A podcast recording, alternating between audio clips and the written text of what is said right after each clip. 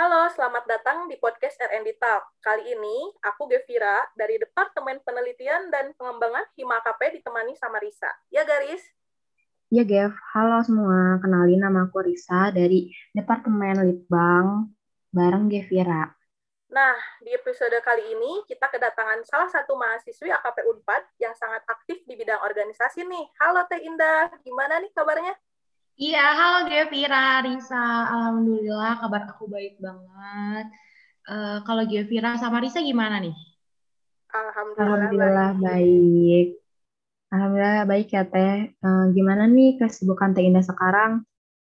Oh, kalau kesibukan aku sekarang uh, kuliah sih, tapi kan karena kuliahnya juga lagi libur, paling ngisi-ngisi waktu, uh, ngisi-ngisi waktu dengan mengikuti beberapa kepanitiaan yang ada sih. Oh, jadi uh, sibuk kepanitiaan ya, Teh? Nih, kalau misalkan di kepanitiaan dan di organisasi itu Teteh ngapain aja nih, Teh? Iya, betul. Aku sekarang lagi sibuk beberapa kepanitiaan dan organisasi. Oh, mungkin ini kali ya, uh, aku sebagai apa, sebagai apanya ya di organisasi itu. Ya, betul, Teh. Oke. Kalau aku di Hima AKP sendiri, aku di sini uh, diamanahi sebagai uh, ketua divisi kewirausahaan. Lalu uh, di Radio Unpad aku di apa diamanahi sebagai uh, staf divisi program sebagai produser dari program Nusantara di Radio Unpad. Lalu aku uh, aktif juga di Paguyuban Garut ya, Paguyuban Sagi Garut. Aku sebagai staf dari divisi kewirausahaan gitu. Terus kalau misalnya di kepanitiaan, aku sekarang lagi uh, ikutin kepanitiaan di Prabu Unpad 2021 sebagai salah satu tim support. Lalu ada Pajajaran Education Festival 2021 juga aku ngikutin uh, sebagai uh, salah satu staff divisi roadshow gitu deh. Wih, keren banget gak sih, Riz? Teh Indah bener-bener produktif banget. Iya betul banget, Gev. Ikut banyak organisasi juga kan. Nih, aku mau nanya ke Tenda, menurut Teteh, ada nggak sih perubahan kayak soft skill gitu setelah mengikuti organisasi atau kepanitiaan? Uh, untuk perubahan dari uh, diri aku pribadi itu ada banget ya, uh, apalagi aku udah apa ya keluar dari zona nyaman aku untuk mengikuti beberapa kepanitiaan dan keorganisasian yang ada gitu ya khususnya di Unpad itu sendiri gitu. Terus uh, manfaatnya ini sih kalau dibilang banyak banyak banget ya apalagi kan kita sebagai mahasiswa gitu yang emang uh, harus melatih soft skill gitu ya selain akademik. Akademik juga penting banget malah penting banget tapi soft skill juga perlu diasah karena setauku di dunia kerja tuh nggak uh, cuman akademik atau IPK aja yang dilihat sama uh, eh, HRD tuh, tapi soft skill dan pengalaman kita tuh super duper kepake banget. Gitu, Risa, Gevira. Selain itu, ada manfaat yang lain nggak Teh mengikuti organisasi dan kepanitiaan? Oke, okay, untuk manfaat sendiri yang pertama yang aku dapetin itu melatih public speaking ya, itu udah pasti sih karena uh, apa ya di organisasi dan kepanitiaan tuh pasti kita bakal ketemu orang baru dan dituntut untuk bisa bicara di depan banyak orang gitu. Jadi bisa uh, public speaking kita dilatih, terus kedua bisa memanajemenkan waktu gitu ya. Karena sejujurnya uh, masa kuliah tuh masa-masa yang uh, padat tapi harus kita uh, imbangi gitu sejujurnya karena aku juga aktif di beberapa kepanitiaan dan organisasi, eh, manajemen waktu tuh sangat dibutuhkan gitu. Lalu yang ketiga, eh, melatih soft skill gitu ya, apalagi uh, Kak, aku yakin sih teman-teman semua kalau mau masuk ke kepanitiaan atau ke organisasi itu uh, punya tujuannya masing-masing. Nah, mungkin teman-teman tuh nanti pas uh, di kepanitiaan atau organisasi itu bakal mendapatkan tujuan dari yang teman-teman pinginin gitu. Dan yang terakhir tuh menurut aku menambah relasi ya. Karena kan di kepanitiaan tuh kita bertemu sama orang baru, bahkan dari jurusan lain atau bahkan fakultas lain gitu. Jadi nambah relasi itu apa ya sangat besar peluangnya di uh, mengikuti kepanitiaan dan organisasi gitu. Wah, jadi banyak banget ya Teh manfaat dari ikut organisasi sama kepanitiaan. Iya, betul, betul banget. Jadi ikut organisasi dan kepanitiaan tuh menjadi sarana untuk pengembangan diri ya Teh? Iya, karena menurut aku pribadi ya sayang banget gitu kalau misalnya hmm, kita udah masuk uh, universitas gitu, apalagi kan uh, ini konotasinya Universitas Pajajaran gitu ya yang udah keren banget, udah mantuliti gitu. Jadi kayak sayang banget gitu kalau misalnya kita nggak memanfaatkan waktu yang ada gitu, apalagi kan di sini tuh di Unpad banyak kegiatan-kegiatan dan panitiaan yang bisa teman-teman ikutin gitu. Itu tuh manfaatnya banyak banget yang uh, beberapa tadi yang aku sebutin tuh bakal teman-teman dapetin kalau teman-teman bisa memanfaatkan itu gitu. Iya betul banget teh di kan banyak banget nih acara-acara, jadi kita harus manfaatin juga kan. Nah, jadi ikut panitia. Nih aku juga mau nanya teh, kan teteh ikut banyak organisasi sama kepanitiaan. Gimana sih cara teteh buat ngebagi waktu antara organisasi sama akademik?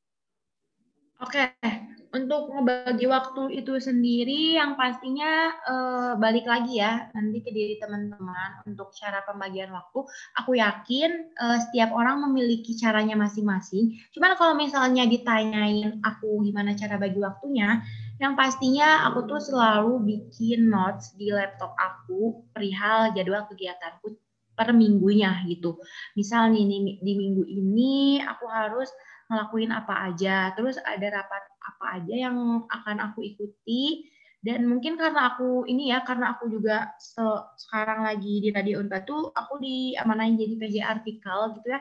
Dan artikel itu harus up per dua minggu kali. Jadi harus menyusun beberapa tema yang uh, aku angkat nantinya gitu. Terus uh, teman-teman juga harus tahu sih uh, apa ya kayak kegiatan teman-teman setiap uh, harinya tuh ngapain aja gitu. Jadi kayak bener sih di notes aja. Kalau aku tuh di notes sih udah paling bener sih di notes karena kalau misalnya uh, teman-teman pelupa gitu kan terus tiba-tiba buka laptop luar keluar jadwal-jadwal yang harus teman-teman ikutin atau teman-teman uh, temuin di beberapa rapat atau kegiatan gitu. Kalau misalnya cara bagi waktu sama akademik yang pastinya aku akan memprioritaskan akademik dulu sih karena kan tujuan aku masuk Universitas Pajajaran tuh ya itu apa sih uh, akademiknya gitu sih. Oh, jadi kita perlu nge-schedule acara kita ya, Teh. Nih, aku juga mau nanya, Teh, kalau misalkan bentrok nih ada rapat atau kegiatan di organisasi yang secara berbarengan gitu, itu gimana sih, Teh, cara buat ngatasinnya biar gak bentrok? Oke, sejujurnya alhamdulillah sih sejauh ini aku belum menemukan rapat atau kegiatanku yang berbentrokan atau bareng gitu ya, belum. Tapi kalau misalnya aku dengar-dengar dari teman-temanku, mereka tuh kayak multitasking gitu. Jadi kan karena ini juga posisinya lagi online gitu dan semuanya bisa dikerjain dengan satu dalam satu waktu gitu. Jadi mereka tuh memanfaatkan dua device yaitu menggunakan HP dan laptop gitu. Tapi kalau misalnya one day aku ditemui dengan kegiatan yang bentrok itu pastinya aku akan menggunakan skala prioritas gitu. Jadi kayak misalnya nih eh, rapat yang perlu aku banget gitu kayak urgent banget aku harus hadir. Nah, itu yang akan aku hmm, hadiri pertama gitu. Nah, kalau misalnya perumpamaan nih, contoh malam ini akan ada rapat divisi kewirausahaan dengan divisi roadshow misalnya. Nah, uh, kalau dilihat dari agendanya, uh, divisi kewirausahaan butuh aku, butuh aku banget tuh untuk hadir di uh, rapat itu. Nah, sedangkan untuk di roadshow itu aku uh, akan di backup sama partner destinasi aku. Jadi aku akan memilih hadir di rapat divisi kewirausahaan yang uh, perlu gitu aku hadir gitu. Jadi mas mainin skala prioritas gitu kalau misalnya aku sampai bertemu dengan keadaan seperti itu. Jadi untuk e, ngebagi waktu antara organisasi dan akademik itu kita perlu apa ya menggunakan notes gitu ya teh. Dan untuk misalkan ada rapat yang bentrok, kita menggunakan skala prioritas nih. Nah, aku mau nanya nih Teh, ada gak sih Teh tips and triknya supaya mudah bergaul dengan orang baru nih? Oke, okay, kalau untuk mudah bergaul pastinya apa ya? Dari dari setiap orang tuh pasti punya uh, apa ya sifat yang berbeda gitu ya. Mungkin kalau misalnya dari teman-teman pengen tahu gitu cara aku bisa bergaul itu apa, semoga ini juga bisa bermanfaat buat teman-teman yang ngedengar. Pastinya yang pertama tuh aku harus memposisikan bahwa diri aku uh, baik dan menyenangkan gitu sejujurnya karena aku orangnya suka banget ngomong gitu ya dan ngomong aku tuh suka lucu gitu mungkin teman-teman aku juga jadi seneng gitu bisa deket sama aku gitu. Terus yang kedua selalu support uh, teman-teman yang ada di sekeliling kamu karena menurut aku dengan uh, apa ya kita membawa aura negatif gitu ya bisa saling support satu sama lain tuh uh, bisa menjadikan teman kamu tuh apa ya teman kamu tuh menganggap bahwa diri kamu itu berharga gitu alias kayak kamu tuh dianggap lah gitu sama teman-teman kamu karena kamu udah bawa aura positif itu gitu. Terus kalau main-main tuh untuk uh, bergaul ya harus apa ya bisa memilih teman-teman yang se sefrekuensi sih. Kalau misalnya aku pribadi mencari teman tuh yang sefrekuensi yang tidak uh, membuat kamu tertuntut akan pertemanan itu gitu. Yang tapi pertemanan tuh yang membuat kamu enjoy di dalamnya. Senang bergaul dengan senang bergaul dengan lingkungan kamu gitu. Kalau misalnya aku ditanyain cara aku beradaptasi atau bergaul di kepanitiaan yang aku ikutin yang pastinya aku selalu mengikuti uh, apa ya kegiatan-kegiatan yang ada gitu. Pokoknya sebisa mungkin aku harus memperlihatkan diri aku uh, yang terbaik di depan rekan-rekan uh, kepanitiaan yang ada gitu karena uh, apa ya apa kita tuh dinilai dari cara kita uh, apa ya cara kita menghargai sebuah pertemuan gitu karena apa ya karena sejujurnya kalau misalnya aku pribadi nih kalau tiba-tiba misal ada rapat gitu terus aku nggak bisa itu tuh kayak lo sayang banget gitu ya aku tuh nggak bisa ngikutin. Soalnya kan itu tuh pertemuan yang emang udah harus aku ikutin. Tapi karena mungkin uh, ada ada beberapa kendala yang yang membuat aku nggak bisa hadir ya nggak apa-apa lah. Tapi sebisa mungkin dan semaksimal mungkin mungkin aku harus menghadiri kegiatan yang telah ada gitu. Balik lagi karena apa ya? Karena uh, diri kita tuh dinilai dari ya dari cara kita mengikuti kegiatan yang ada gitu. Oh iya teh, kalau untuk tips and trick public speaking biar terlatih itu gimana ya teh? Soalnya nih saya pemalu nih. Oh oke, okay. kalau misalnya latih public speaking, sejujurnya karena aku juga belum terlalu uh, mantep gitu ya untuk public speaking. Cuman di sini aku bakal mengutip uh, empat trik uh, dalam melakukan public speaking bagi teman-teman yang pemula dari glit.com. Yang pertama itu teman-teman jangan langsung berbicara saat baru tampil ke depan. Jadi teman-teman tuh kalau misalnya nih pengen presentasi di depan dosen atau pengen jadi MC atau moderator, teman-teman tuh sebelum acara atau kegiatan itu harus banget latihan. Latihan di belakang layar karena itu penting banget sih. Jadi teman-teman tuh karena sering latihan nanti pas hari hanya juga akan terlatih dan enjoy buat ngejalaninnya.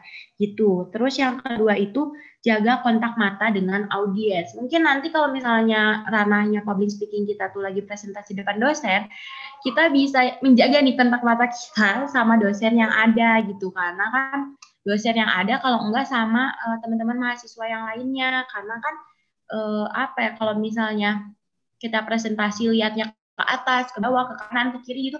Jadi si yang nonton kita tuh kayak ngerasa nggak dianggap gitu. Kalau bisa nih teman-teman tuh harus menjaga kontak mata karena kontak mata tuh sangat uh, berharga gitu bagi kita penonton atau audiens yang ada gitu. Lalu uh, ada fokus untuk memberi bukan meminta.